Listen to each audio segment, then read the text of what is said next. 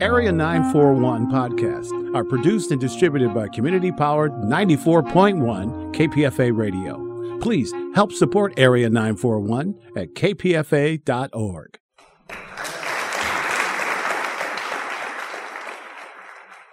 This is the Bay Area Theater Podcast. I'm Richard Wolinsky with interviews conducted over the years and during the pandemic with playwrights, directors, actors, and producers. This interview with Judith Ivey was first posted on January 5th, 2018. My guest is Judith Ivey, who is appearing in Harold Pinter's classic play, The Birthday Party, directed by Carey Perloff at ACT's Geary Theater January 10th through February 4th. Judith Ivey has appeared in several Broadway productions, including the role of Amanda in The Glass Menagerie and Sally Durant in Sondheim's Follies, and is the winner of two Tony Awards for her work. She's appeared in numerous films and television shows, from The Devil's Advocate and Flags of Our Fathers to a seasoned stint on designing women and guest starring roles in dozens of programs. In The Birthday Party, she portrays Meg, half of a couple who run a boarding house where the events of the play occur. Judith Ivey, Birthday Party is Pinter, it's early Pinter. How familiar were you, have you been with the play? Have you ever performed in it before? I performed in it in college, playing the other female part. I was Lulu. And uh, so this is kind of a rite of passage to go, come full circle and play the old lady now. Have you ever seen the film version? No, I haven't. And I probably won't now. I, I don't like being influenced by other people, other performances when I'm working on something. So I'll wait and watch it when we close. well, I avoided seeing it this time um, mostly because it's Pinter and there are changes. I know he wrote the screenplay, but there are sufficient changes. And it's not exactly a play to watch twice in a row, I don't think, or is it? Well, it depends. What are your taste buds? You know, I think the great thing about playing Pinter, there's so many questions one has, and there are multiple answers. So I'm sure you could come and see the birthday party two or three times and, and walk away possibly with a different point of view each time. When you're doing this play, as opposed to other plays, is there a difference in how you prepare for Pinter as opposed to preparing, say, for Sondheim's Follies or any of the other shows you've done? I guess I've read more about him, how he felt about his writing, because he's been very vocal about it. I've read about Sondheim too. So if it's something that I feel is a specific style, then I care about the voice of the playwright in a different way. I care about all playwrights' voices, but there is a definite style that Pinter invented really and changed the world of theater in many ways. So I probably have read more and looked more up than I would with, let's say, certainly an American play, because it would be far more f- familiar to me. The character of Meg, because so much of Pinter is enigmatic, does that give you more room to play with the character? I mean, how does that work in relation to other roles you've taken? I think that's true. I think there's something very specific in that style that oddly frees you. So by having a, uh, so many questions not answered, then your exploration of that woman and and and and what does she want and why did she say that? It leaves the door the door is wide open for it. So it's great fun to figure out is she happy about this? Is she sad about it? Is it a genuine question? Is it a rhetorical question? There's a, a lot of choices and I'm looking forward to that. I, am sure uh, Carey Perloff, our director, has, is very specific, and she is gosh, a Pinter expert.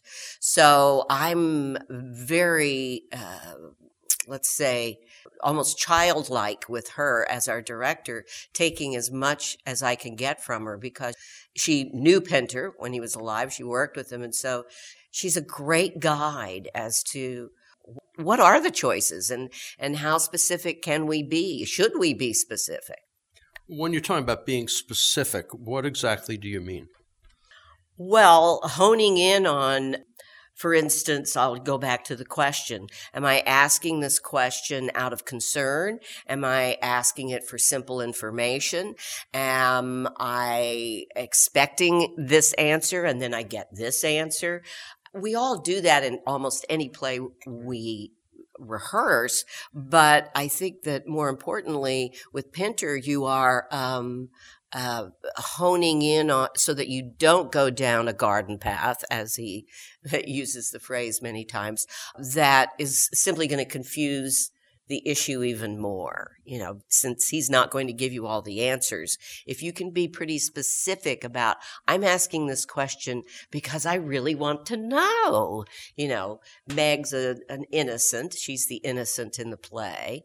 So is it a bad idea to have her be overly concerned and, and overly fraught about a certain issue? Is that going to t- take the audience in a direction we don't want to go? Going back to that, so someone says something to Meg, and you have to respond. Now, there are those, you know, the Meisner technique would say the words are for the audience and not for the people on stage. Mm. But for you, the response also means that there's got to be something in your head about what you're expecting too, right? With Meg, not necessarily. Really?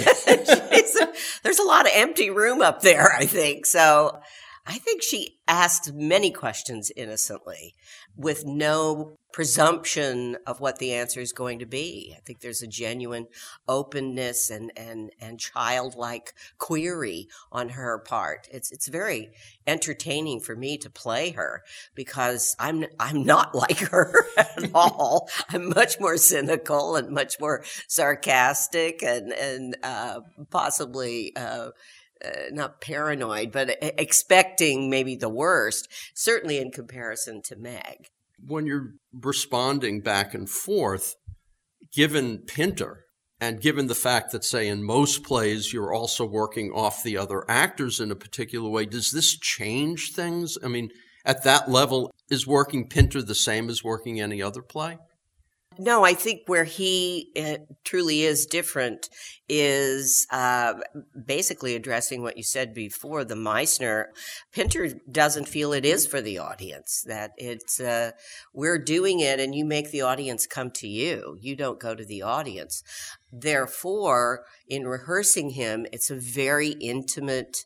Uh, exploration, and once again, very specific, so that the audience uh, can in some ways make their own assumptions, but we're guiding them, but only in the way we are giving to each other and filling in that, that space that Pinter creates, unlike so many other playwrights. Is it similar to, say, doing Beckett? Have you done Beckett? I've never really done Beckett. Uh, once again, in college, as an exercise, I did Waiting for Godot, a female version and I only remember how horrible it was. So I, I, I don't think I have any business going back and reviving that one as a, another rite of passage. I, I, don't have the experience of him, but I certainly have the experience of seeing Beckett and uh, reading Beckett. And obviously, he was friends with Beckett, and Beckett influenced him. He gave him his plays to read as he wrote them. So Yes, I, I would imagine if I did a Beckett play, it might be similar. Oh, Judith Ivey, for those who aren't that aware of the birthday party, let's go back a step. What exactly is the setup and what exactly is your role? It's my greatest fear you were going to ask me this. Um, I run a sort of, it's a boarding house on the seaside, southern side of England. And we have a man staying with us who started out as a boarder, but he stayed for a year now, which is far longer than most people would normally stay at my seaside boarding house home. I live there with my husband and two men show up. They seem to know Stanley, who's our boarder. Once they find out that he really he's staying there, confirmed by me, I say today is his birthday. So we plan a birthday party, uh, hence the name of the play. It doesn't go well. Um, the, uh, it, everybody gets really loaded and people get hurt and uh, a young woman who I am friends with, Lulu, comes to the birthday party and she likewise gets her feelings hurt, if not maybe some physical abuse. And I don't even remember what happened. I got so loaded being a, a non drinker, really. And she overdrinks and wakes up the next morning and is trying to piece together what happened at the birthday party. I, I won't say how, what the ending is because, of course, spoiler, you know, don't want to spoil it for people, but it, you know, deals with truth, deals with uh, honesty, innocence, lack of innocence. Is the mob involved? You know, there are all kinds of elements that you, the audience, can deduce. Why are these men here and why did they come to get Stanley? There's an interpretation I found online that this is a political play and these men represent the government and what they could do to you or to anyone. Mm-hmm. And that brings it back to, of course, politics of today. Mm-hmm. When you're looking at the play, do you see any of that? Uh, I guess as Judy, I certainly get it, but I'm sort of immersed in Meg, and Meg wouldn't, she wouldn't, she doesn't get that at all. You know, they're just two very nice men who've come and then we're going to have a party, well, you know. Well, well, that, that brings up a question. If Judy is getting it and Meg is not, then when you're performing it, a part of you has to be really dumb to another part of you. Right. Yeah, I'm I'm putting on a different mask, you know. So and, and that really is a lot of what in rehearsal is stripping away Judy's um, uh, let's say sophistication in comparison to Meg's and uh, going for a, a, simpler choice, a simpler point of view. Does that make it hard, like in this conversation, to talk as Judy when you're immersed in rehearsal as Meg? A little bit. I listen to all the other actors and as they are analyzing and sorting and so on, there's a part of me that's just turning off and not listening uh, or taking it in because I don't need that information. You know, I don't, uh, I don't want that information. It, it takes me down a garden path I don't want to go. So yeah, it's a little tough. I, I, I think, do these actors think I'm an idiot because I'm just not participating or I have nothing to say? But it, it's valuable to me as an actress to, to not uh, get too sophisticated with it. Well, that, that's part of your process, and your process is going to be different than other people's process, I would assume. A little yes, bit. a little bit, because no one else has quite that is quite as simple as Meg. Judith Ivey, I want to ask you about a couple of the other roles. I'm a huge Follies fan. I think it's the uh, greatest musical ever. It's wonderful. And I saw it in London uh-huh. recently oh, uh, right. in the Imelda Staunton yeah. version. Uh, when you were approaching that one, and when you're dealing with Sally, are you also taking the same approach because Sally is far less sophisticated than certainly the other characters in Follies? and yet at the same time, all of the lyrics are incredibly sophisticated. Uh, somewhat, yeah. I remember we were directed by Matthew Warchus, the production I was in, and he really wanted it to be a play with music as opposed to a musical. And so the, there was great emphasis on the acting. He went back and found uh, an early version text of that show that he wanted to use rather than some that have evolved since Follies was such an acclaimed uh, musical. And it required a lot more acting than a lot of musicals do, a lot more sophisticated acting.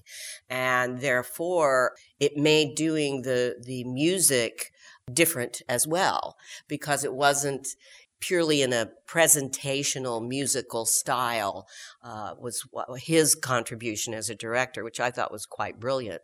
A lot of people didn't like that production because they felt that all the glamour and the glitz and the, the the bigness of that musical he took away. He took it down to its bare bones. And so there wasn't as, as much, um, follies and follies uh, of that kind. There was a, a, lot more serious, dark folly going on. And for my money, you know, it was more entertaining for me as an actor. I, I'm not a, considered a musical actor, so it was daunting to play Sally because the range of what you have to be able to sing is, is, huge. And I didn't have the, you know, the experience that most people on Broadway doing musicals have. But that's what this director wanted was uh, a simpler, uh, less sophisticated and, and maybe even capture what would it be like if this real person sang these songs as opposed to a musical actress singing these songs. So. So you kind of understood that before it opened that the critics might have some problems with it. Take umbrage, yes, yes. They, it was it wasn't surprising. I mean, I don't read reviews while I'm doing something. I read them after the fact.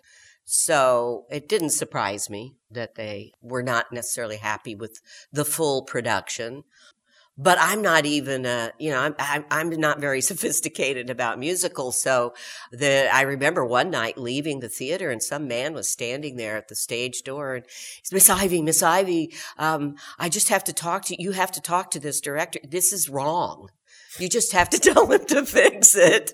And I said, what's wrong with it? And he said, there's no beauty. There's no, and he went on and on about, you know, a version he had seen, which was much bigger and grander and not quite embracing the seedy side of these people who are getting together for a reunion and their lives haven't gone as well as they had hoped. Judith Ivey, I want to talk a little bit about your career but one quick question about the birthday party, or even any of these shows. How different do performances on Broadway, how different are they one night from another? Well, the audience changes it. You know, that's why I love the theater as opposed to TV and film. Which uh, you've which done a lot of. I've, I've had the great good fortune to do a lot of it. but there's nothing like that interaction with an audience and telling them the story possibly for the first time in most cases. I, don't know that a lot of people have seen the birthday party in several incarnations. So mm, that's certainly my approach every night that I go out there. And they can change that. You know, they can laugh at something and you, you haven't, no one's laughed at it ever before. And immediately I'm on my game of, ooh, what does that mean? You know, what can, can, oh, that's a good idea. Let's keep that and likewise with the drama of it, the tears of it. If uh, um, if you hear people shuffling and not being quiet and captured, then that gives you a signal you you're you're not communicating that particular night. Why am I not communicating? What did I change? What did I not do? Uh, Judith Ivey, going back, did you always want to be an actress? Was this was something that from when you were a little girl? No, I, in fact, was not in a play until I was a, a junior in high school. Uh, my family moved a lot, and the last move that I had to do because I still lived at home, uh, the only thing I could do in that little town that hadn't already been elected or assigned when school started was the school play. So I decided to go out for it. And my speech teacher, I have stayed in touch with, and she told me about, oh, I guess eight or nine years ago when I visited her that I actually came to the audition in the big auditorium and saw all those people sitting there and said, oh, I can't do this, and left. And so she saw me in the hall the next day at school and said, Did you want to audition for the play? And I said, Yeah, but I can't get up in front of all those people like that. So she auditioned me in the supply room and cast me. And I, you know, once she was telling me the story, I said, What were you going to do if I couldn't get up in front people after you cast me? And she said, Well, I was just going to burn that bridge when I got to it. we lived in Southern Illinois at the time. And I, I wanted to be a painter. I was a visual artist, and this was just a lark. And everyone encouraged me from there on out. So I feel like I'm here because of encouragement, not because of my own ambition. then in the early 80s, you won two Tony Awards, yes. which I mean, that must have been pretty incredible to to get there. At that point, were you thinking, I want to stay on the stage? Were you thinking I could go to Hollywood and be a star there? What was going on in your mind? I started my career in Chicago, and while I was there working as an actress, I went to New York for a visit, and I was completely captured by Rosemary Harris in the royal family. And I made the decision at that point that's who I want to be. I want to be a Broadway star. It never occurred to me uh, that I would ever be on TV or in a movie or anything like that. And once I did a play called Steaming, uh, which changed my life, which is I won a Tony for the for that performance. Then I started making movies, and I really feel lucky that I got to do that from a Broadway show. Nowadays, it's very hard for a, a young actor, as I was at that time, to uh, get a starring role on Broadway. Uh, without being a TV star to right. begin with or a movie star to begin with. So I'm very lucky that I was in that generation where they went to Broadway and looked at the young actors and said, "Oh, there, look at her. Let's have her come in." And and that changed, of course, my whole lifestyle. That I could go and make movies and subsidize my theater habit. And that's the way it works. I mean, the day job are these these one shots on television, right? Yes, exactly. Exactly. And the movies precipitated TV movies, and that's how I met Ted Danson doing a movie. And he's the one who gave me my first big job as a, a, a you know, a, a star in a TV show. So they all beget one another or begat one another. I just feel so fortunate, especially since I don't have that kind of drive and ambition that I certainly see in a lot of other actors. Oh, well, that that brings us to the question that we're going through the Me Too moment. And of course, we know about Harvey Weinstein, and I've talked to people about the old days of Hollywood and the casting couch. Uh, did you fall into getting harassed? What was your take on all of that? Did you look the other way? Did you know about Weinstein on some level? No, I was older, and I, I have to say, uh, I've never had a casting couch uh, situation. Uh, I just completed a play on the East Coast with Jane Alexander another influence on my career. And I've waited all these years and to work with her and finally got to. And we were talking about this because it all came out while we were uh, performing this play, and we shared a dressing room, and w- both of us didn't have any stories to tell. So we were kind of laughing, and I think Jane said, well, "We should create a hashtag. What about me?" Um, because we don't have that. I think that that you know there are, let's say, what would I call it? Um, stereotypes in our business, and I never played those stereotypes. Jane never played those stereotypes, and I think that, that the men in power who are now being you know called to order here embrace the stereotype and if any of those uh, actresses fit the stereotype, that they interpreted that that's who they were and therefore they could take advantage of them. I mean, nobody is a stereotype. Right. So it's a framework that's created, especially in show business. Well, you must have heard rumors about things going on over the years. You mean about Weinstein? Or whomever, yeah. Oh, yeah, you hear about, you know, he's a big flirt. Uh, he'll come on to you. Be careful but it never happened. So, you know, there's a part of me that would have to say, why didn't he come on to me, but he came on to you? You know, it's, uh, it, it's, it's, it's kind of uh, to, to, to give an, uh, I guess, another example of, of this sort of thing is when they say, oh, she's a diva. She's impossible. You know, right. be careful. And there are quite a few women who I've been warned against and they were perfectly fine. Uh, you know, it may be motivation. What do you want out of it? If all you want is to take advantage of some young woman, you don't really care who it is or what the response is going to be because it's all about you. That's that's what's that's why it's it's caving in on everyone, you know, because it was there was no concern about anything except their own personal wants and needs. Judith Ivey, what I'm, I'm not going to force you to answer this, but what are some of the favorite roles that you've done that you just kind of look at and go, wow, I really love doing that? And it might be just in a performance where the other people are like, you know, that you're really vibing well with them. Well, I truly loved the role I just did in this brand new play, Fireflies. It's a beautiful story. I was the comic relief. I love comedy. It's it's a puzzle for me, and I love trying to figure it out she was uh, uh, uh, just a delight to go to work and become her. I've had so many wonderful roles. It's a really hard question to answer. Uh, one that always pops in my mind when I'm asked this is a woman named Bea Small was her name, and it was a play called Precious Sons by George Furth, who was a dear friend of mine, having worked on that, and we became great friends.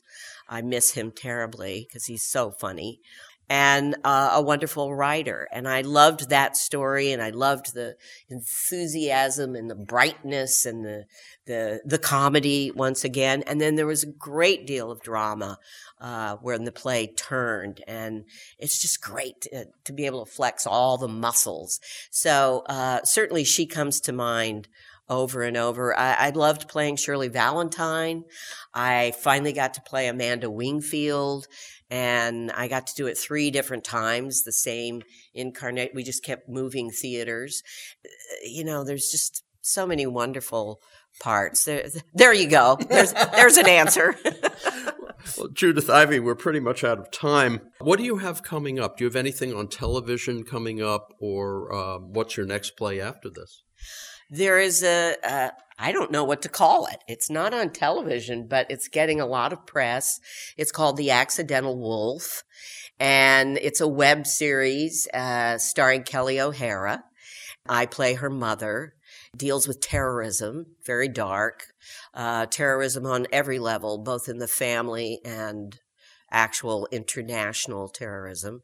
People magazine just gave it a big review and put it on its website, I guess, or something. Anyway, I'm terrible at all of this. Um, uh, that's it as far as what's coming out. There are some uh, smaller films I've done that are sitting in the wings doing the, what do you call the festival circuit.